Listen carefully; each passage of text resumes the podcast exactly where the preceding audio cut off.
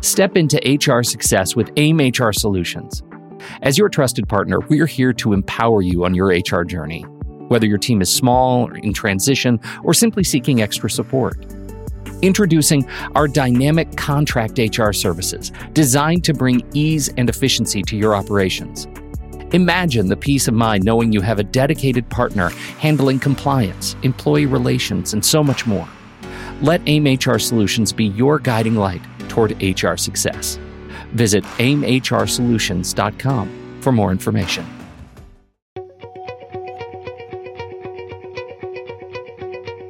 Hello, everybody. Welcome to Human Solutions, simplifying HR for people who love HR from AIM HR Solutions on True Story FM.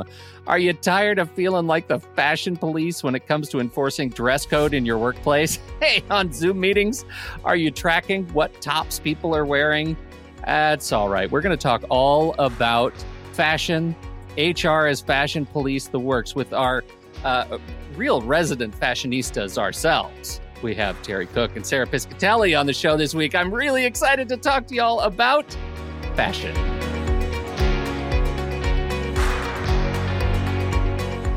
Okay, it's not really fashion we're talking about because we're not judging people's fashion so much as we are talking about dress code. Terry, Sarah, welcome to the show this week. Glad to have you both here. How did this end up on our editorial calendar for a podcast this this season? Terry, do you want to start? Sure. I think it's definitely been coming up more and more since the pandemic. Since we had people working remotely, then hybrid, some in person, dress code has changed drastically in the workplace. So a lot of companies actually have been reading recent articles that when they want somebody to come back to work, some of the argument employees make is when they're at home, they're saving money on clothes, new clothes, dry cleaning, and all of that. And then the workplace itself has become a little more informal. A lot of our workspaces have changed. They've become smaller in size, less formal meetings, more phone Zoom meetings, different Teams meetings. So um, I think it's be- it's been more prominent since the the pandemic itself that's caused us to have these conversations. Sarah, would you agree? I would. Yeah, it was certainly trending that way. You know, business casual was getting ever more casual, but now I think I, I have even heard of companies that have revised their dress code in order to get people back to work, right? Trying to get people back in the office. So it's uh, the rules have really been relaxed relaxed rules seems like maybe it's okay. We have a broader spectrum of things that we can wear to work. Why is this a problem? Sarah, why is this a problem? It's not necessarily a problem, but I I, I would advise that you have some sort of a dress code so that people aren't wearing, you know, things that are entirely inappropriate for whatever setting you're in, right? They might come in with a t-shirt that has an offensive slogan on it, something like that. You'd like to be able to say you're going to have to change, cover it up, go home, whatever. Um, mm-hmm. So, so there, there really is a need to have some general rules around it, you know, and, and the ones, the policies that we have model policies I've seen a lot in handbooks that I've reviewed. In a lot of them will just specify things that are not acceptable in the workplace. You know, open-toed shoes, shorts, things like that. You know, so they just at least have some some basic rules on what you can and cannot wear into the workplace. And, and the reason that the company wants to do that, you know, certainly we'll get into what safety is in some cases the reason for a dress code, right? You need employees to be safe on the job, but also to project the image that the company wants to project. You know, even even on Zoom, but also when the you know people are in the office and coming in for meetings, things like that. You want to set a certain tone, and companies, eh, employers are allowed to do that, and and they should do that. I've been podcasting for a long time. And over the pandemic, I noticed that even our uh, guests who join us on shows tend to be a little bit more lax personally with their attire, as we are accustomed to seeing just like torso of one another. We really get to know each other's torso.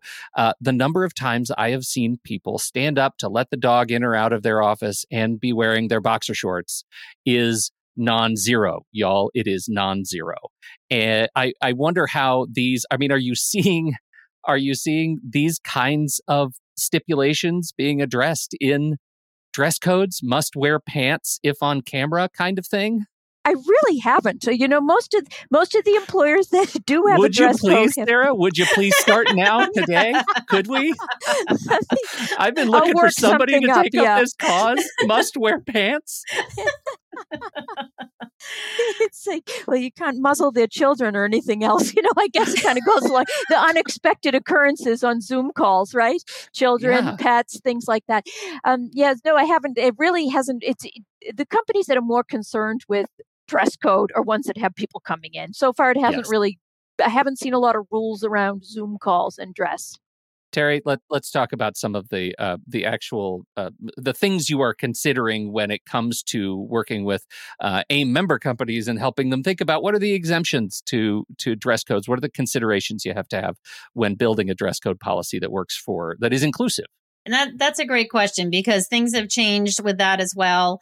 Um, you know, not too long ago, Massachusetts did pass the Crown Act um, for people. So you have to take into consideration that, um, and the Crown Act is creating a respectful and open world for natural hair. So what they've done when they did that in uh, in workplaces or schools, primarily schools or public accommodation settings, is that they're saying that that's covered under uh, a race. So, in other words, that's going to be a potential category for racial discrimination if for some reason somebody put something in their dress code policy related to the hairstyles that are allowed. Um, I haven't personally seen in human resources in all my years um, too many policies that surrounded specifically around hair as much as it was um, clothing, neat, neat appearance clothing. And um, I'm sure we'll talk about later the dreaded hygiene piece of a dress code. Um, so I think you have to take into consideration that there always could be uh, laws that are going to be impacted by dress code policies. There's always potential exemptions, such as religious or disability exemptions, that you have to continue uh, consider when you're looking at a dress code policy. Um, so all of those are, are are very very important to start off when you're looking at a dress code co- policy creation in your workplace. Well, you brought it up. We have to talk about hygiene. What are the hygiene considerations that we need to put in our dress code policy, Sarah? It, it generally you must be clean, uh, well groomed, things like that. That's fine to put that into a dress code. I'd be fairly general about that. I don't think you have to have bathing requirements over um, you know daily bathing should be assumed but i would put it in fairly general terms because you, we do often hear of companies where they have somebody who has poor hygiene. It does become offensive to other people that work there. So you at least have to have the right to to speak to an employee you know your dress code is kind of the basis for that is dress grooming et cetera you know it covers more than just attire right? And and you have to be able to speak to somebody about that and make sure that they address it when when that does happen Right. And I think when it comes to, I know I'm kind of going back into the um, exemptions, Pete, but like with safety, um, as an example, when you were asking about the exemptions, um, there are scenarios where somebody has um, a requirement, even though there's safety equipment requirement, that they need an exemption due to a medical condition. So, an example I ran across in HR a few times um, when I was requiring steel toed shoes there's people that might have a medical condition that does not allow them to have steel toe, um, any kind of steel or something like that touching their skin. So, what was interesting is we did some research because we were in a manufacturing setting that required that for their protection. And what we ended up doing is finding um, something that they could put over the outside of their shoe that would protect their foot equally, but it wouldn't impair and their medical condition because it wouldn't touch their skin. So it was a, a safety accommodation that was requested and that we were able to meet. Um, so that I think is um, an important example to cite because as Sarah was talking about policies and different pieces to put in there, um, you just have to be reasonable and open, as Sarah mentioned, to having those conversations because accommodations for disability do come up uh, during some of these dress code discussions. Well, and it, it seems like the more you you actually specify in a dress code policy, the more potentially you could tie yourself in knots around trying to justify it or rationalize it, right? Especially when it comes to personal expression. Now, we're not talking about health and safety, but what about just this is my identity? This is how I e- express myself. I should be able to do that at work. How do you navigate the what I imagine could be complex uh, uh, seas? An employer does have the right to limit you know they they have it doesn't it isn't like a governmental entity you know mm-hmm. restricting mm-hmm. what you can say and do etc they're trying to they they're they can make rules about this one one good example in massachusetts going way back was from uh, 2004 it was a costco employee they had a um, dress code that included you could not wear facial piercings while on the job and she filed a religious discrimination claim. She belongs to the Church of Body Modification. Okay. And it, yes, and, and the court took the case up. They never questioned, one, the legitimacy of that as a religion or the sincerity of her beliefs. Yet they focused on what Terry was just talking about this kind of interactive dialogue. Okay, we're going to have to find an accommodation for this. And the company, Costco, had said, you can just cover it up with a band aid while you're working. And that wasn't good enough for her. And I believe the, the court's decision was based on the fact that the employee wasn't being reasonable about that. Well, what I, I don't know where exactly on her face, but she could have put a, a, bandage over her eyebrow or even her nose, you know, if needed to just to get through the workday, right? And she didn't wouldn't agree to that at all. So uh, it, there has to be this back and forth where both the employee can suggest accommodations, the employer can suggest accommodations. You find something that works. So, what do those conversations end up? So, it, it sounds like you've just painted a picture of of an unreasonable, potentially unresolved, uh, you know, or resolved by way of, I guess, the employee could say, "I'm going to work somewhere else," right? I mean, that's that's one way to do it. But uh, how do these conversations around enforcement normally go? Right? We're not, we don't need to go to court, but how can, if I'm listening to this as, as an HR pro, how do you guide me in having what could be these sensitive conversations about enforcement of the policy with an employee that is is outside of that policy. Terry, you want to start? Uh, sure. So, as Sarah mentioned, the interactive discussion is the most important piece. It's just important to not ad- address any of these things that you might see in dress code policies um, so so strictly that you're not willing to listen and willing to understand what their perspective is, where they're coming from, because it could be something that could be resolved, as Sarah mentioned. Um, you have to be open to the fact that there might be accommodations that are required, as I mentioned earlier. It might be disability, it might be a medical condition. Um, mm-hmm. It could be anything that um, you you just need to be open. So I guess the the best thing I can say is to to not act quickly but to listen before you make decisions on how you're going to react to a complaint or or something that somebody may have seen. I agree. Yes, and it, it private conversation with them, and sometimes they might even agree and say, "Okay, I probably shouldn't have worn that," or you know, if they're wearing something that's inappropriate. Also, um, a caution to employers is to be sure that you you enforce it consistently. Don't pick and choose. You know, if the you're allowing 25 year olds to come in wearing, you know, th- things that are more revealing, sleeveless and low cut or whatever, then you don't, when somebody who's 65 comes in wearing the same thing, you know, that isn't the time to pull out the dress code if that's how everybody has been dressing. So you really do have to be consistent in your enforcement of the dress code. Have either of you worked under a restrictive dress code policy?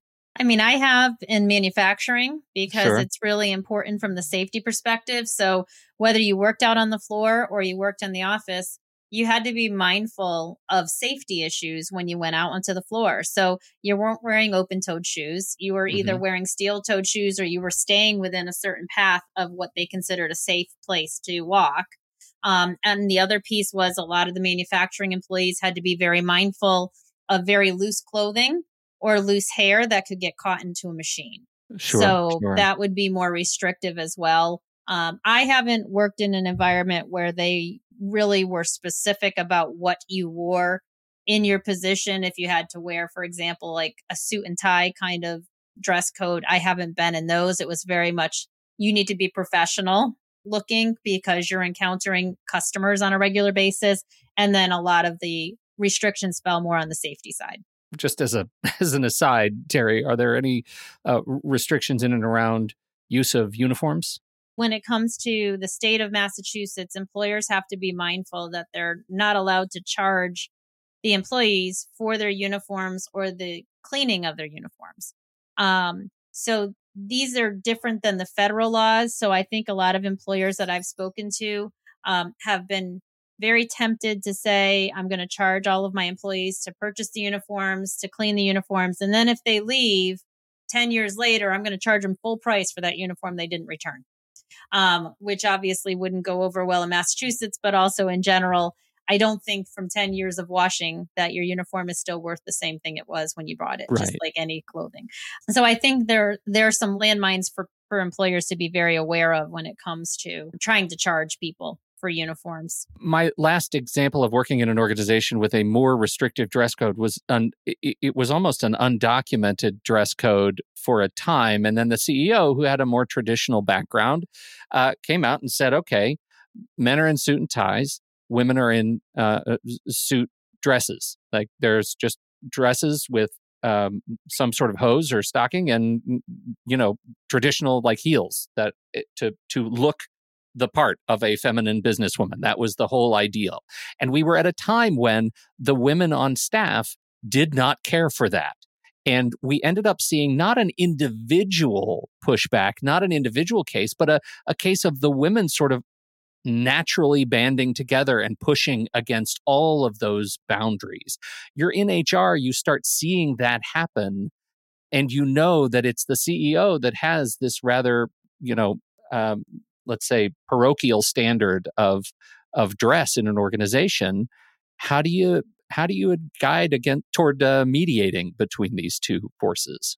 I haven't seen as many gender based you know restrictions. That seems to have gone away but at the time in the law still stands that they still can be enforced where it's you know based on gender for different rules as long as it isn't more burdensome on one gender versus another. You know, somebody has these expensive requirements where they're going to have to do lots of dry cleaning, for example, or buy lots of makeup and, you know, nice clothes. Meanwhile, the guys are wearing jeans and t shirts. You know, the, those clearly would be unacceptable. They look at the burden. But I, I think companies themselves have becoming much they're, be, they're becoming much more relaxed you know i know that i read about an airline recently and the flight crews they have very strict rules about around their appearance and their attire dress code and one of them lifted all gender rules you know so that anybody can wear makeup skirts whatever they just decided we're, we're not we're going to do it just across the board where they have some rules around you know appearance generally but you can wear whichever choice of uniform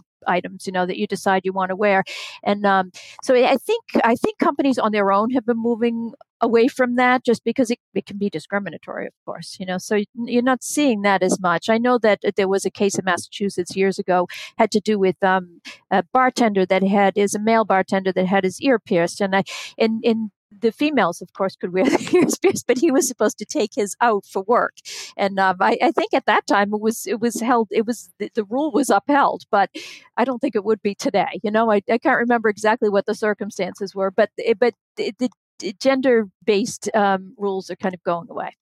Well, it's part of the reason I bring it up because I, I know that gender based rules were the things that we were pushing against at one time. And I'm wondering what are the things we're pushing against now? Like, what are the cases that employers are looking at that are saying, you know, as you say, we're going to get rid of any gender bias at, at, at, all in our policy? Is that the next sort of frontier for, for dress policies? What are, if we're, if we're to peek across that particular horizon, what are HR pros looking at or what should they be looking at in terms of, of dress code? I do think what Sarah's saying is true. I think because um, everybody is being more aware of um, of what the needs are of the employees because it is hard to find employees in the labor market right now. So making sure that you make your work environment as friendly to employees and certainly an inclusive work environment is all very important to a lot of people that are looking for jobs now. They're looking to align their beliefs and their values with a company. So when you're looking at something even like a dress code, it's going to be important to them that they can they can be themselves they can they can feel like the company is open to everybody and that you know that that everybody has a way of of being accepted in the organization for for themselves. Um, and then, as you mentioned at the beginning, Pete, with the pandemic, I think people don't want to spend the kind of money they may have spent in the past for for different um, dress that they might have at the workplace. So you don't really see the suit and ties, as I mentioned earlier. You don't see people that want to have to do all of that and spend that kind of excess money to get into the workplace. And even in a hybrid environment that you were alluding to, Pete, I mean, I think you're right. There's definitely employers that are telling people you have to be looking professional and neat um, for the purpose of your camera meetings. Um, so they're not showing up in, you know, their sweats if they're in front of a customer or their pajamas, perhaps. Um, but you know, that's only the things that that happen in the workplace where you're trying to listen, but you're also trying to make sure that you're in a business environment and that your customers accept accept all of you at your company. Um, so I'd say that's probably my initial reaction, Sarah. I don't know if you have anything additional. I agree. I agree. And they're, they're pretty broad based rules. You know, I think you see less and less certain things that you must wear or cannot wear, that kind of thing. It's more professional attire, you know, be it on Zoom or in the workplace. Just wear pants. Like, yeah, line. Pete, I haven't had had that mm. problem on a Zoom call before, so I'm not sure what you're all I'm going to say, Terry, but... you haven't had that problem yet. Let me tell you. Yeah, one, I, I like hear you, Pete. Hear you. One day you cross that particular Rubicon, and you do. then the whole world changes. I uh, know. Uh, well, no, I sure appreciate uh, both of you and this education. It's a much more complicated topic than than I think we give credit to generally, and I appreciate having the appreciate having the discussion. And I hope that those listening realize broader areas that they need to be focusing on to make sure they develop a policy that's that is safe and inclusive and respectful, and um, also includes pants on Zoom calls. So. Thank you, Terry, and thank you, Sarah, for being here. Uh, and thank you all for downloading and listening to this show. As always, you can find links and notes about the show at aimhrsolutions.com. You can listen to the show right there on the website or subscribe to the show in Apple Podcasts or Spotify or anywhere else fine podcasts are served. On behalf of Sarah Piscatelli and Terry Cook, I'm Pete Wright. We'll catch you next week right here on Human Solutions, simplifying HR for people who love HR.